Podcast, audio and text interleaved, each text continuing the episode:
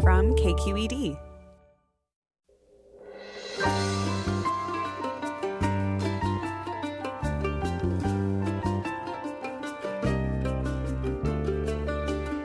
From KQED Public Radio in San Francisco, I'm Mina Kim. Coming up on Forum, science journalist Ed Yong says he first began worrying about the possibility of a second pandemic back in March when the coronavirus was taking hold in the United States, but it felt needlessly alarmist to fret about it then. Yong doesn't feel that way anymore. He joins us to share what he's learned over months of reporting on the pandemic for The Atlantic and from his conversation yesterday with Dr. Anthony Fauci about our prospects for bringing the virus under control. Join us.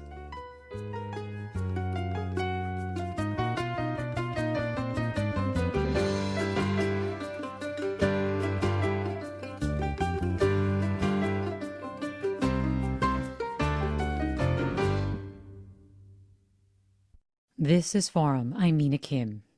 Even as the nation struggles to contain the coronavirus, science journalist Ed Yong says America must prepare for another virus. The only certainty is that pandemics are inevitable, Yong writes in his latest piece for The Atlantic. So it's only a matter of time before two emerge at once. The problem is that the U.S. is now in an even weaker position to deal with it or any other disaster. Ed Yong has been reporting deeply on the pandemic for months, from how we got here to what we must do to end it. And he joins us now. Ed Yong, welcome to Forum. Hi, thanks for having me. Very glad to have you on the show today. So, why did you decide it was no longer alarmist to deal with a second pandemic now? I mean, pandemics are rare, right? What are the chances that two could happen at once? So, you know, I can't tell you like a, a specific probability because, like you say, they are rare. And, um, but I can tell you that um, the disease that most people who work on pandemics and who work on preparedness were thinking about before all of this happened was flu, that there would be a new flu pandemic. And that is inevitable. There have been flu pandemics many times over the last century. There will definitely be one if you and I are lucky to make it through this current pandemic. But you know, flu is still out there. The fact that we have a coronavirus pandemic, which should be clear is different from flu, does not lessen the chances that a new type of flu will emerge, nor does it lessen the chances that any other kind of um, emerging new infection will emerge. And I think that we we have this sort of feeling that we only we only deserve one disaster at a time right? And that if we you know given that this is such a big society upending event that surely like this is you know we are maxed out on catastrophe here. Hmm. But sadly that's that's not the case. You know these are viruses. That they, they don't you know there's no etiquette involved. And in some ways a world that is struggling to control one pandemic is actually weaker against another.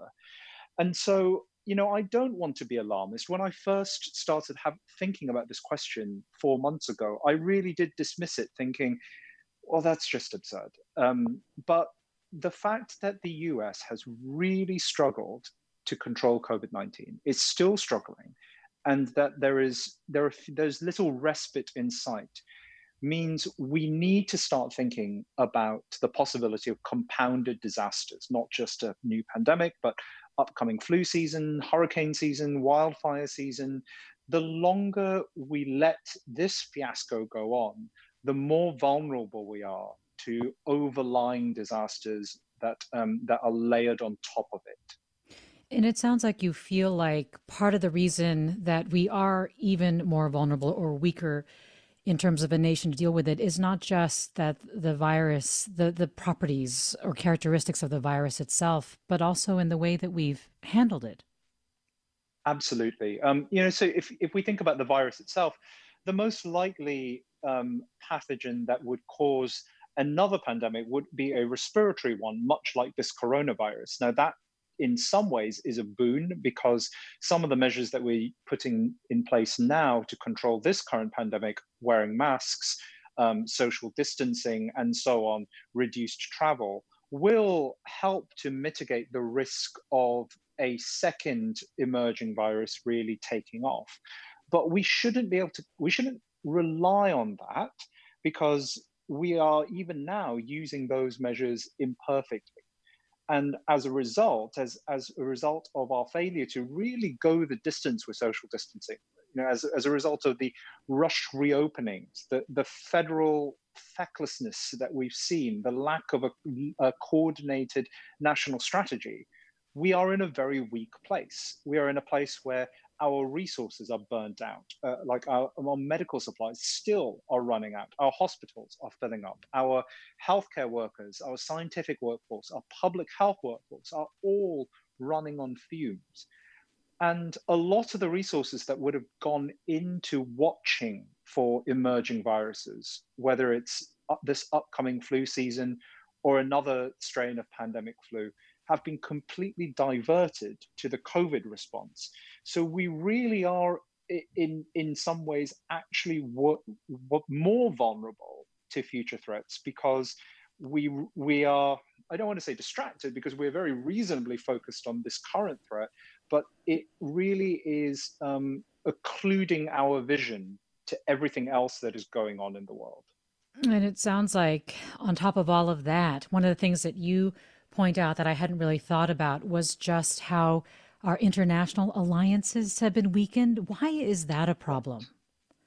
So, pandemics are, by their very nature, a global problem, and they cannot be fought um, on an individual nation basis. You must have some kind of um, global cooperation, and that's always been like the, the maxim for global and public health um, for for past decades um, that viruses just spread too quickly.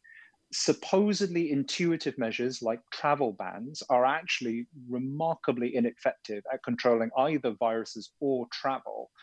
And so these things spread, and you want a world that is cooperating and that notifies uh, that where countries notify each other um, about uh, emerging threats. Now, in this case, all of those norms really just broke. Um, you know, China suppressed information about the virus quite early on. A lot of other countries didn't make, including us, didn't do anything with whatever leads they have, and instead imposed travel bans. Um, and we are now on the sub, the receiving end of many of those travel bans. And we have also, uh, America has also acted in ways that harm international alliances. Donald Trump has um, already tried to begin the process of pulling out of the WHO, defunding the WHO. It's not clear whether he actually has the legal authority to do that, but it is a statement. And it is a statement that if push comes to shove, when the world needs to bandy together against a global threat, America will not do its part. And America will pay the price for that in terms of global standing and in terms of what aid and support it receives from other countries. Um, if it continues down this road, it will turn into a global pariah, and that will be a huge problem for future pandemics. We're talking with Ed Yong, who covers science for The Atlantic about his reporting on the coronavirus pandemic and his concerns about our ability to deal with a second pandemic. One of the lines in your piece, Ed Yong, that I was so struck by was this point where you say diseases are not just the work of viruses and other pathogens, they are also mm. influenced by every aspect of a society, from cultural values that affect whom it cares for and ignores, to political choices that determine how it responds when challenged. And I have to ask you about how members of the administration have been mocking, discrediting, sowing doubt into the directives that Dr. Anthony Fauci has been giving, the nation's, the administration's own infectious disease expert. And I know you spoke with him yesterday, and I would like to just play a clip from your conversation with him first, if I could. This is you asking him a question about how the White House has been treating Fauci. You are the government's top health advisor, and the government you're trying to advise is actively trying to discredit you. How do you work like that? Well, that is a bit bizarre, and I have to tell you. I think if I sit here and just shrug my shoulders and say, "Well, you know, it's that's life in the fast lane," you know, it, it is a bit bizarre. I don't really fully understand it.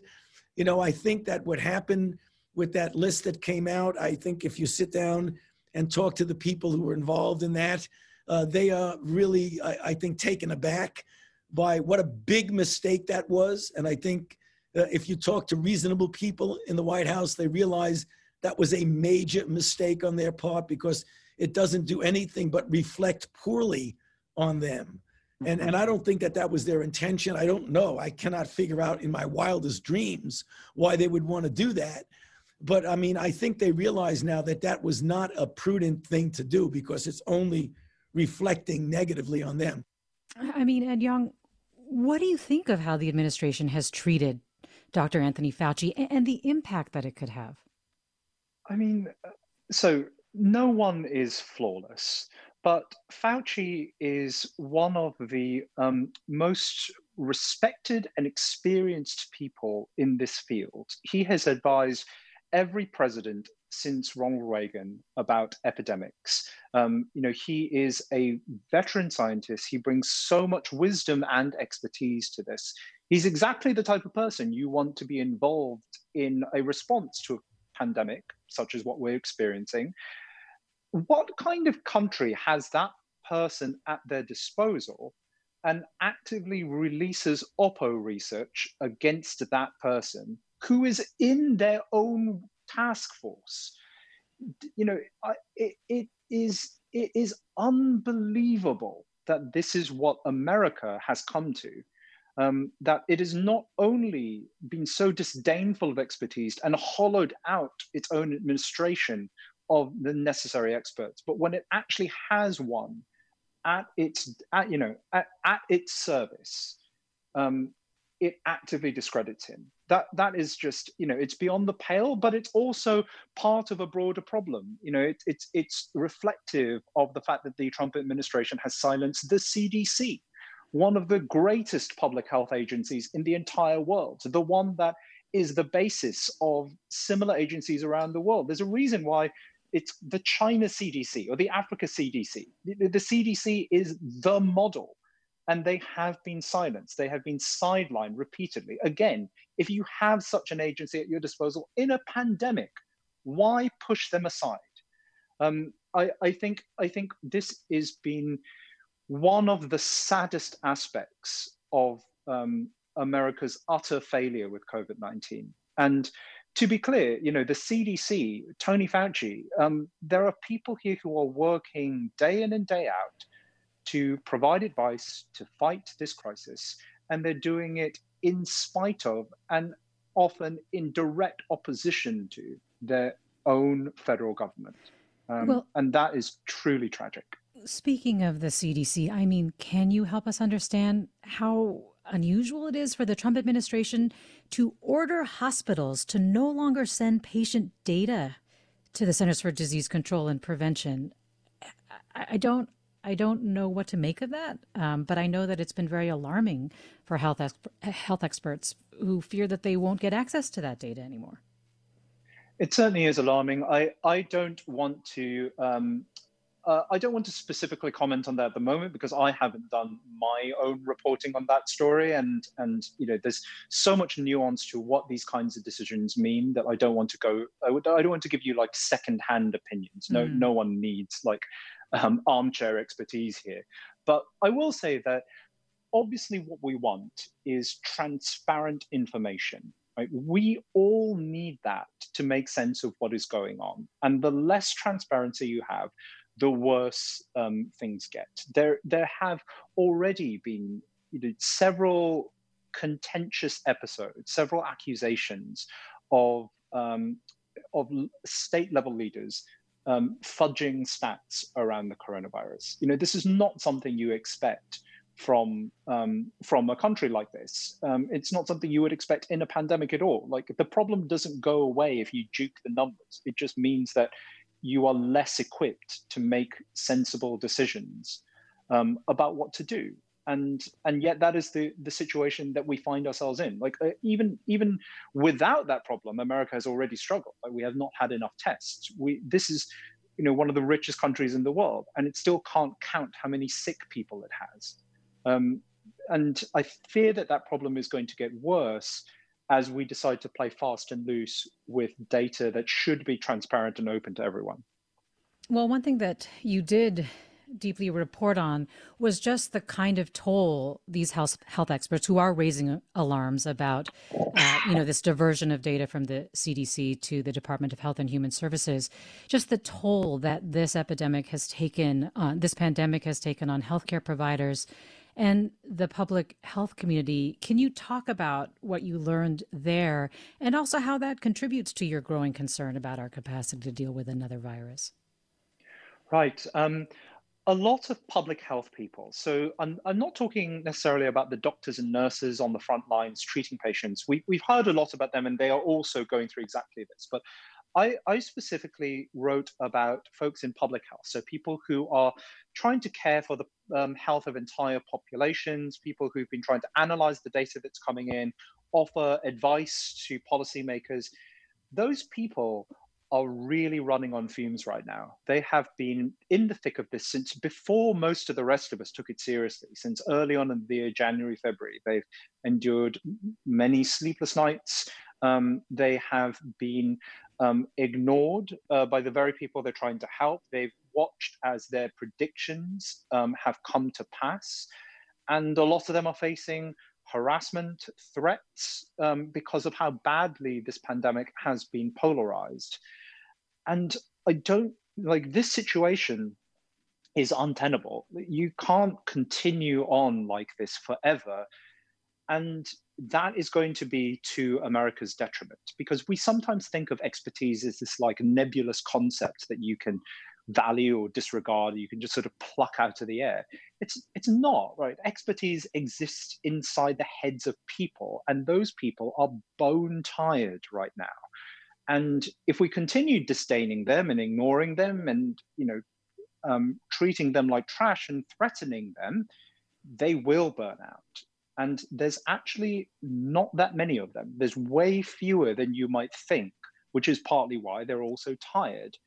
If they do burn out, we're really going to be in, in trouble because then we will, we like everything that you're seeing now is going to get worse because we won't have decent advice that we can rely upon. I think I saw this stat from the National Association of uh, City and County Health Officials that said dozens have have either resigned or retired or left their jobs in other ways, which was very scary to read. And I know you asked uh, Dr. Fauci about what kind of impact the way that the administration has tried to discredit him has had on him generally. What is your sense of, of how he's doing?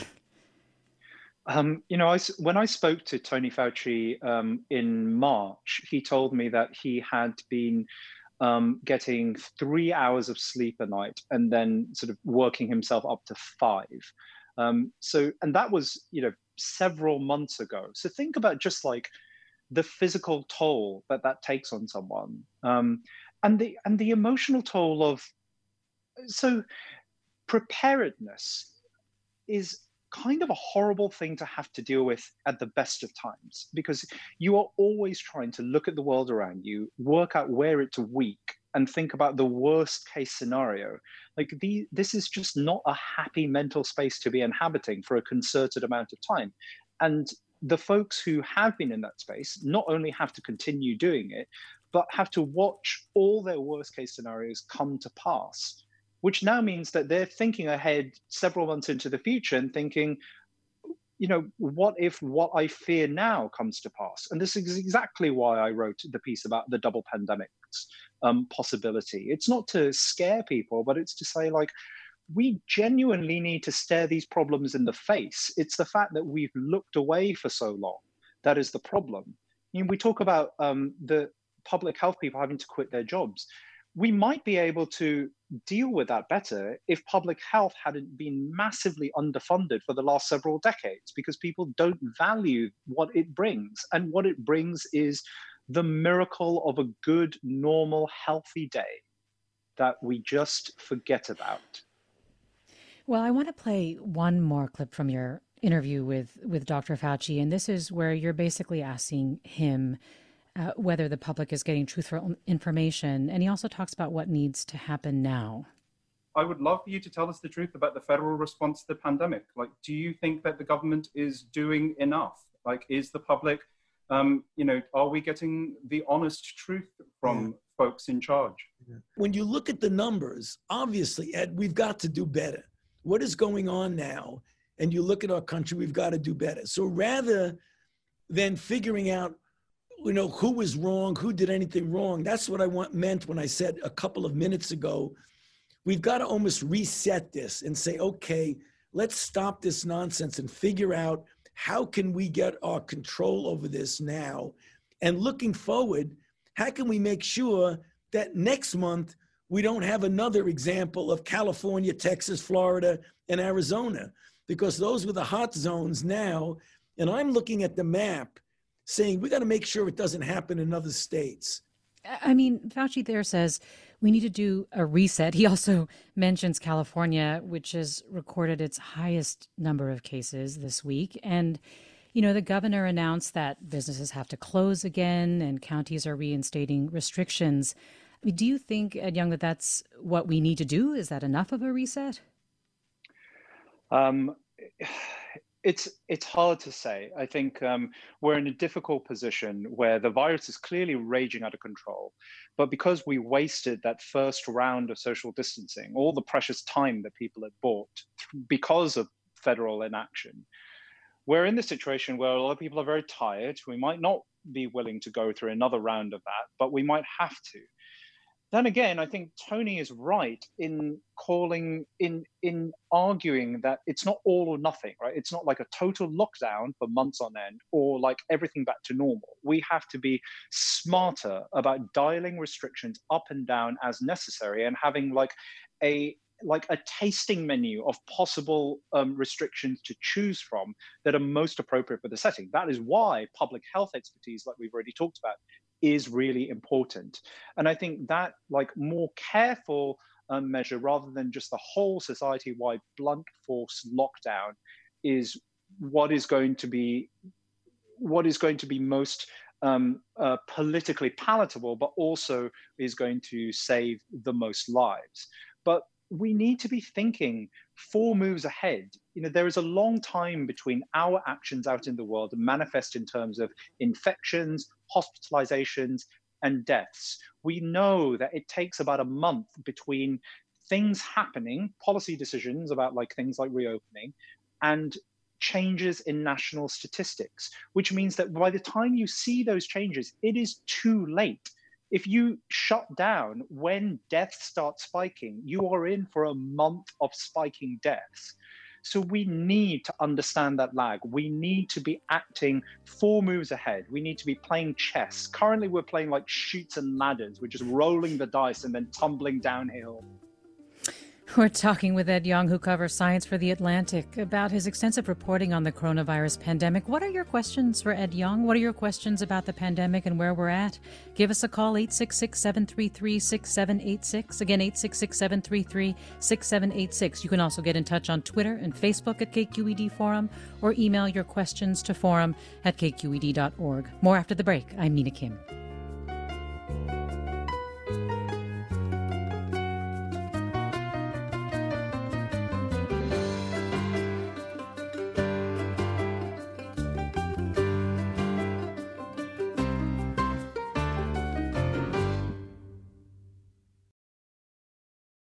This is Forum. I'm Mina Kim. As California and many other states struggle to contain a surge in COVID 19 cases, science journalist Ed Yong says we're now more vulnerable to additional disasters, including a second pandemic.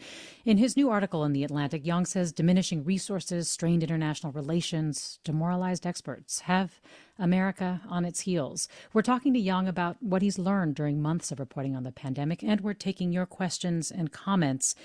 And Shannon writes The CDC and hospitals should fight like hell against Trump's rule to bypass CDC. And Lottie tweets It's the anti science rhetoric coming out of the White House that sets us back every single time. And that's why this administration would never make progress on global warming either. And let me go to calls. Arlinda in Oakland start us off. Hi, Arlinda. Hi.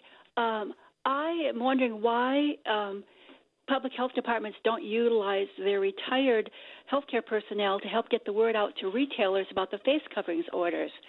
Um, because if retailers start enforcing it um, consistently, these big box retailers, um, more people would learn about what the face coverings orders are. I've seen face shields in Safeway when masks are required, and face shields do not meet our county requirements. I've seen masks with valves on, you know, and they don't meet the mask requirement.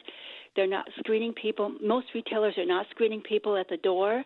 They're not enforcing it with their with their customers or their vendors. Um, when I actually brought this issue up at one um, big box store, um, I got crap, um, you know, for bringing it up. So I think that you really have to focus on these big box retailers and are they requiring masks at the door? Are they requiring all their employees to wear their masks appropriately over their nose? You know? Yeah, Arlinda, thanks for the suggestion. I and I also read a piece Ed Yong that said or announcement that said Walmart was going to start requiring that of their their customers in the stores as well. Uh, just curious, how effective are masks against aerosolized COVID nineteen? I've been wondering I mean, about this and about the WHO's reluctance to say it's aerosolized. Okay, so I think we have to be clear about what aerosolized means. Uh, the, a lot of this debate um, revolves around um, you know difficult terminology that science and the rest scientists and the rest of us use in different ways. I think it's clear that um, the virus can travel through the air between people over short distances. It's not like it lingers in the air. It's not like a floating miasma cloud that stays long after you've left, but it can move through the air over short distances. And masks are good at protecting against that. They jury's still out, I think, on whether they protect you, but it's pretty clear that they they stop you from giving your viruses to other people. And so the thing about masks is that it's a, it's a collective good, right? You wear them to protect your community. you you wear them to save your friends, your loved ones, your families. And if we all do that, then we all stay safe. Um, the thing about masks, I think, that's interesting is that um, it is a public health measure that has gone from 0% to majority approval across the country in a ridiculously short amount of time, in matter of months. No public health intervention does that. So to some extent, we're actually doing pretty good with masks, but we could do better. Um, your caller raises the point about big retail stores. I'm not sure retail stores are really the problem here. Like, sure, indoor spaces are much more risky than outdoor spaces, but what matters are things like crowds, um, proximity, uh, duration. You know, if if folks are in a bar or a restaurant or even in a home inside for a very long time, shoulder to shoulder with each other, it's going to be a bigger risk than if you go through a very large, well ventilated store um, that is, especially one that isn't super packed. So I think, yes, masks are important. We should be wearing masks when we go outdoors and when we go into these public spaces, and especially when we go into indoor ones. Um, to the bit about the question about why aren't public health departments making this happen, I think you underestimate just how understaffed public health departments are everywhere. They barely have the resources to make sure that your water is clean and your kids are vaccinated and your food is uncontaminated and all of that, let alone having to deal with a pandemic. They don't have like spare people to go around to Walmart telling them to make people wear masks. We they, maybe they should have. Maybe that is a thing that you can lobby like your political representatives to do in the future. But at the moment, nope. Are they effective against what we're learning now about the virus itself? My understanding was that uh, they're mainly effective against, you know, sort of droplets from your nose and mouth.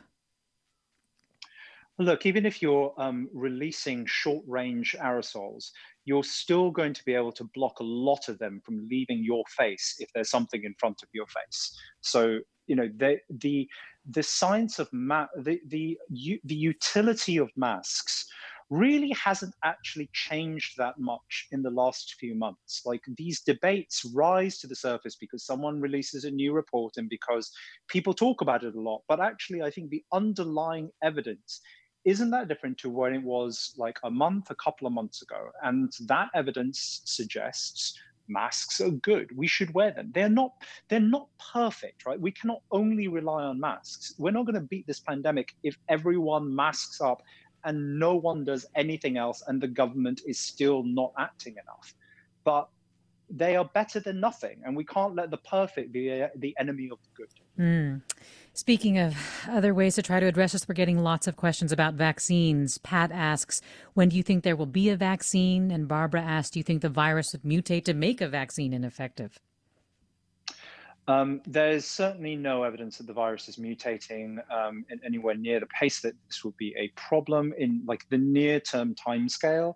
Um, maybe it will over a long, over you know, the ma- a matter of several years or so. Certainly, flu mutates enough that the vaccine must need to be uh, needs to be updated every year. So we don't know the, the pace at, at which that will happen for COVID 19. Um, I would not expect a vaccine to provide lifelong protection, but I don't know how long an update would, how, how often updates would need to happen. Um, as to when a vaccine is going to be ready, I think that is the question everyone's asking. And, you know, earlier this year, experts were saying between 12 to 18, 18 to 24 months. Um, it looks like progress in the early stages is going really well, but we don't know is the answer. Um, people have promised, some people have promised towards the end of the year. I'm dubious about that. I'm still thinking more like next year. But the question to me isn't just when are we going to get a vaccine? I, I said this in another interview earlier this week that there are three predictions I have about, let's say we actually have a vaccine. Here's what I think will happen. Firstly, um, a lot of people will just outright refuse to get it because they have been told for a long time not to trust scientific experts. And maybe even because they have very reasonable questions about a project called Operation Warp Speed and whether that actually um, is going to do the rigorous safety uh, and efficacy, efficacy testing that would make someone confident about a vaccine. So, two, um, the people who most need the vaccine um, people who are uh, who are most at risk of COVID 19, um, Black and Brown and Indigenous and disabled and elderly people, are going to be the last in line to get it because look at how we're treating people who are in marginalized communities right now.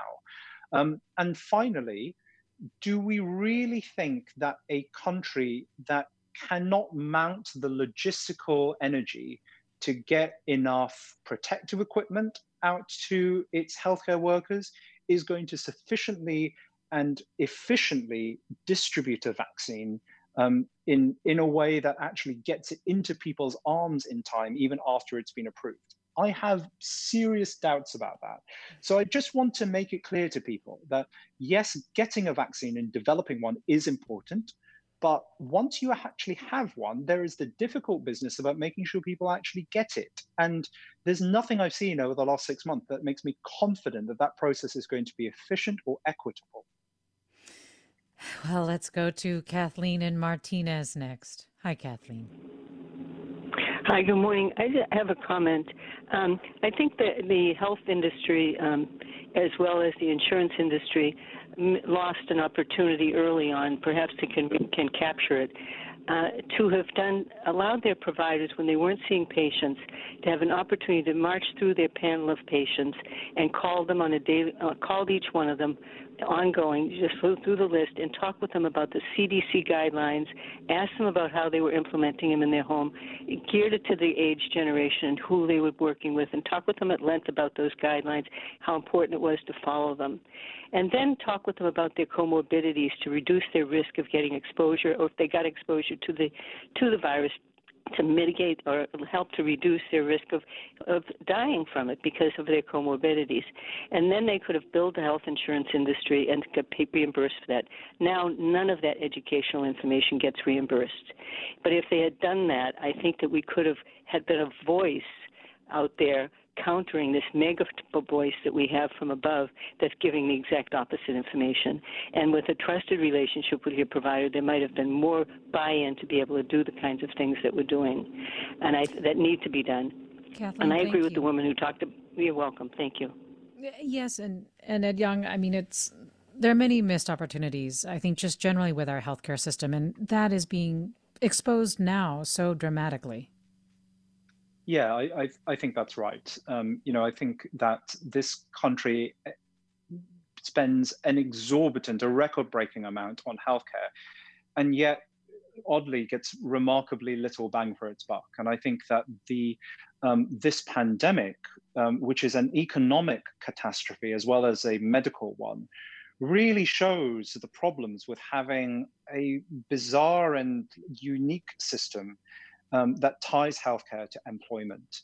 You know, I think if there was universal healthcare, um, which uh, you know has been fought for so very long, I think we'd be seeing very different outcomes right now. And hopefully, this is a wake up call about um, the need for access to healthcare. Um, you know, the America was rated by some indices before this happened as being the most prepared country in the world for a pandemic. I think that's questionable given what we've seen. But even back then, on the specific category of access to healthcare, America was rated 175th out of 195 countries. So, you know, are there missed opportunities around healthcare? And could we have done better? I I think so. I, I really think so. And, uh, you know, maybe this is going to be the wake up call that the country needs to rethink how it apportions healthcare and to whom it offers it. Well, Laura writes We always heard that a virus will strike us down, the big pandemic. Would Fauci say that COVID 19 is the virus that we've been warned about for so many years? Why or why not? I mean, Ed Yong, would you say this is the virus? Because I, I do recall you referring to the coronavirus as actually a basic virus. Right. This is this is not the virus. Just to be clear, this is, um, you know, in some ways. Okay, so I'll make this argument. In some ways, um, the fact that it is not actually that bad in lots of dimensions makes it quite bad. So, what I mean by that is if this were really causing deaths on the scale of, say, the original SARS virus, another, current, another type of coronavirus, it might be easier to spot, right? We might be able to see it moving through the community and act earlier. But it's the fact that it causes mild symptoms in some people, severe in others, that it has this long time lag that it, where symptoms take to develop, means that it's harder to monitor its spread. But that also blunts the virus's impact. You know, this is a virus that is not as lethal as a lot of the pandemic flu strains that people have worried about. It's not as lethal as other coronaviruses like SARS or MERS. And it is nowhere near as transmissible as other diseases that we know uh, already about, like measles. Um, if you had this virus with any of those properties going in a worse direction, this pandemic would be so much worse. So, yeah, I have said before, this is a starter pandemic, and I stick by that. Like the fact that we are flunking this should make us deeply concerned about America's ability to cope with. Um, you know future disasters this has been described as like a once in a century pandemic you know, the big one the perfect storm all of that it's only that because we have failed so badly at it, not because this is the worst possible virus we could have been hit by. We're talking with Ed Yong. He covers science for The Atlantic and has done extensive reporting for months on it with several comprehensive pieces. And let me go to Ramin in Menlo Park next. Hi, Ramin. Thank you, Mina, for your reporting and also Ed for his Atlantic articles. My question has to do with uh, asymptomatic cases. I guess given the large percentage of those, I'm kind of wondering how effective testing is, if at all, compared to the basic uh, approaches of distancing and wearing masks. Hmm, Ramin, uh, how much good does it do? Yeah. yeah. Yeah, that's a really good question that I've, I've also posed to a bunch of experts. I think that testing still matters, but it needs to be, it needs to have a fast turnaround time. You know, you need to have someone in the doctor's surgery and they need to get their test results back like in an, in an hour. Let's say even, even a day would be useful. But currently, again, with given that surges are, are happening again, um, we test results are taking several days, like a week to get back to people. At that point, the number of tests you do, it doesn't really matter. The, the testing is, is it's all, I don't want to say it's pointless, but it's, I kind of want to say that too. Like it, it's definitely not helping. You need to link, the testing in itself is not um, is not an endpoint. The testing only matters because it allows people to isolate themselves and it allows um, public health folks to trace other contacts in time. And if you can't do those other two bits, then testing is just a weird abstract thing. Um, so yeah, I agree that you know we, we need to get it. It really is shocking that a country like the US, with the wealth and resources that we have, have not been able to solve the testing problem seven months into a pandemic. It was shocking that we couldn't even like two or three months into the pandemic, but by now, th- that's just disgraceful. Well, Jennifer writes, We're focused so much on testing. I'm an essential worker in a hospital setting, and basic germ theory tells you that yes, you can be tested, but then walk out the door and acquire the disease from a door handle. I would like to advocate for the contact tracing system. How have we done on that, Ed Yong? oh, I'm sorry, guys. Um, the, um, the okay, so a lot of states have um, improved their contact tracing capacity. Um, you know, so I think it's safe to say that the country is, is in a better position with contact tracing than it was in the early spring. But again, contact tracing, it, like there's no sort of fixed magic number of contact tracers where when everything becomes better. And contact tracers are going to struggle in a situation where cases are rising exponentially, as they are in many states. And in a situation where pandemics are have been when the pandemic has been incredibly polarized. Like one thing we don't talk about enough is the is the importance of trust. Right? You need people to go and get a test and that requires them trusting the system, whether it's the medical system or their government or someone else. And likewise, when contact tracing doesn't work, if people don't pick up the phone, and trust is not a thing that this government has been um, you know, building up over the last several months. Quite the opposite. It has been stoking the fires of a culture war that has divided the nation more than it has unified it. And that is going to cause problems for things like content, contact tracing and for testing and for all the other things that we need to do to control the pandemic. Like contact tracing is important. I absolutely agree with that. And we should be investing in it. We should also be investing in it when we're not in the middle of a crisis like this. Like there are other countries in the so called developing world for which this is just a natural part of their healthcare, where healthcare is threaded into communities rather than just left to be the province of incredibly costly hospitals. And we should maybe think about our approach to healthcare, like preventing illness through community led healthcare rather than just waiting to treat the people who get sick. Well, let me go next to Lisa in San Francisco. Hi, Lisa. Hi, yes. Um, I, am a healthcare worker. I'm a medical interpreter, and um, I've been doing most of my work remotely, but um, I've been uh, working in, in, the hospitals as well. I live in, near the Mission District, and um, it, recently there was a study that showed the, the high level of infection rate. And uh, uh, in, in, of course, it differs in different places, but in areas where people are poor and need to work, because otherwise they don't get any any any support at all. I mean, I'm wondering why our uh, we haven't been pushing more towards uh, demanding uh, more of a progressive tax uh, on billionaires. Uh, California is the home of most of the billionaires in the country, number one. And also, there's other examples that are shown in Chile, for example, which is the country where my mother was from.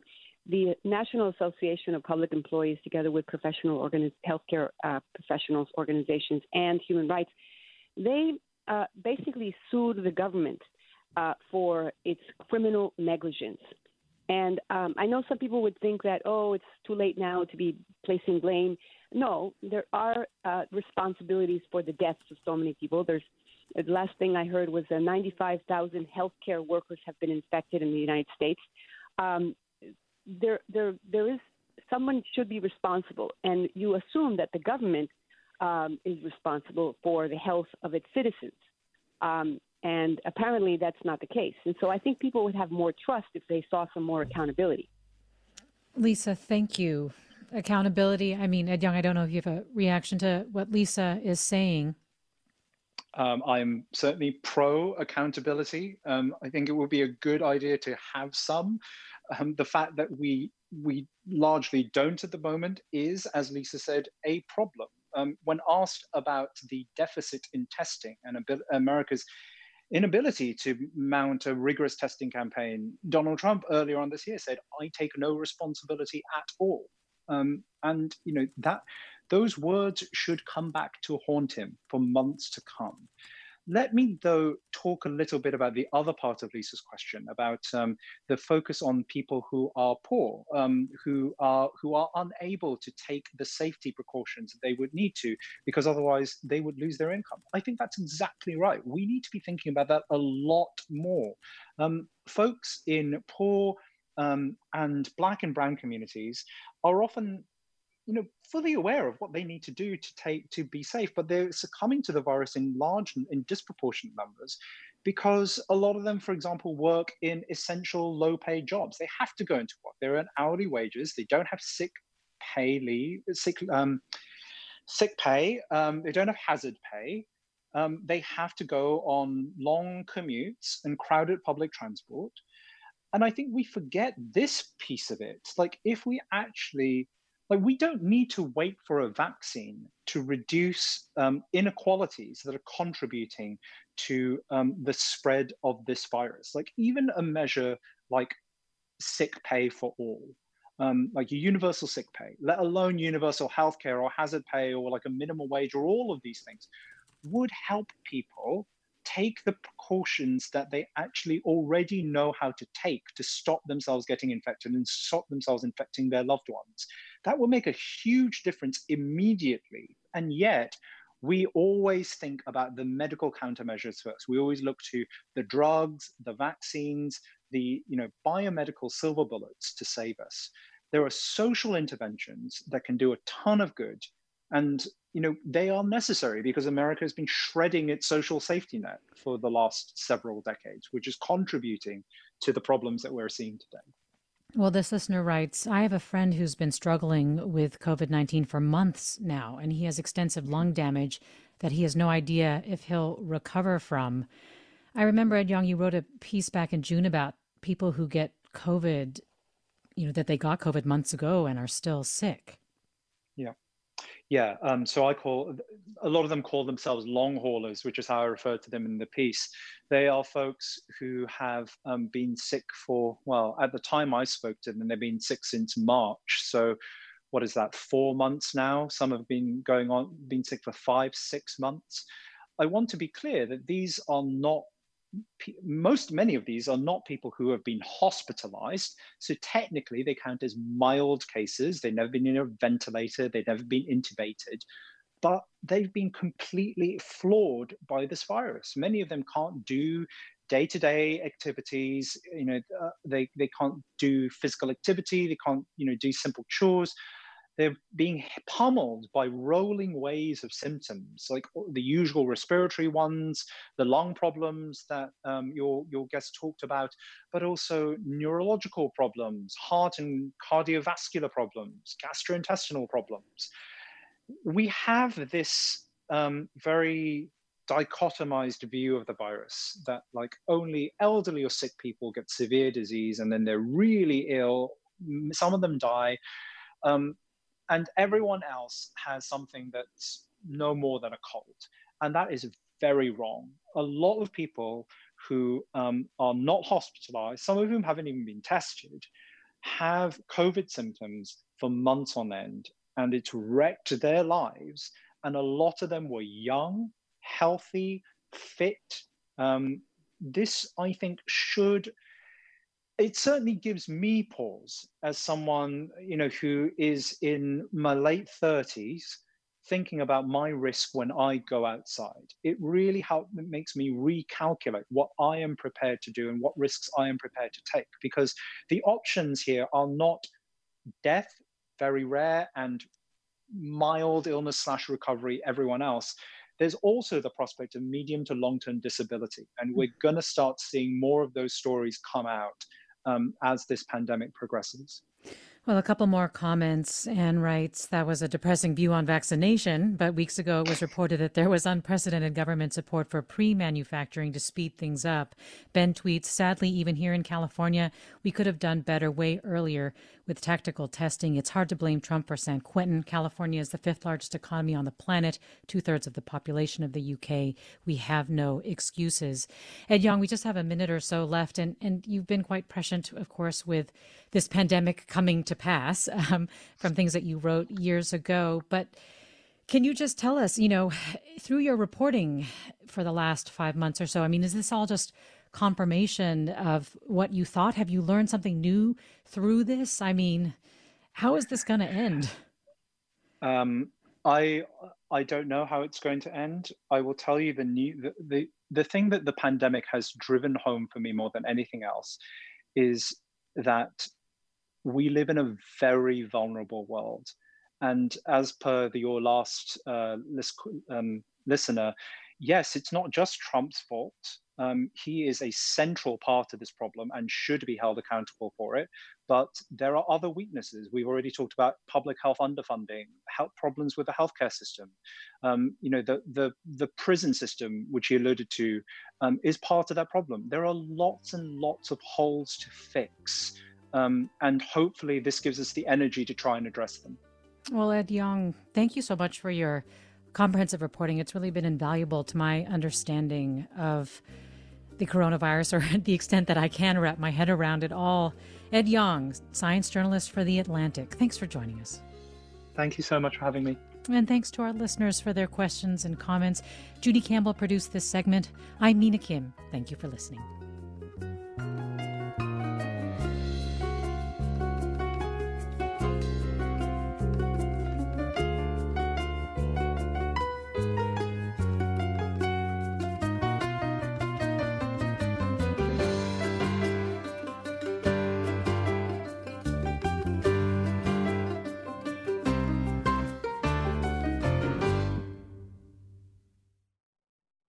Funds for the production of Forum are provided by the members of KQED Public Radio and the Germanacos Foundation and the Generosity Foundation.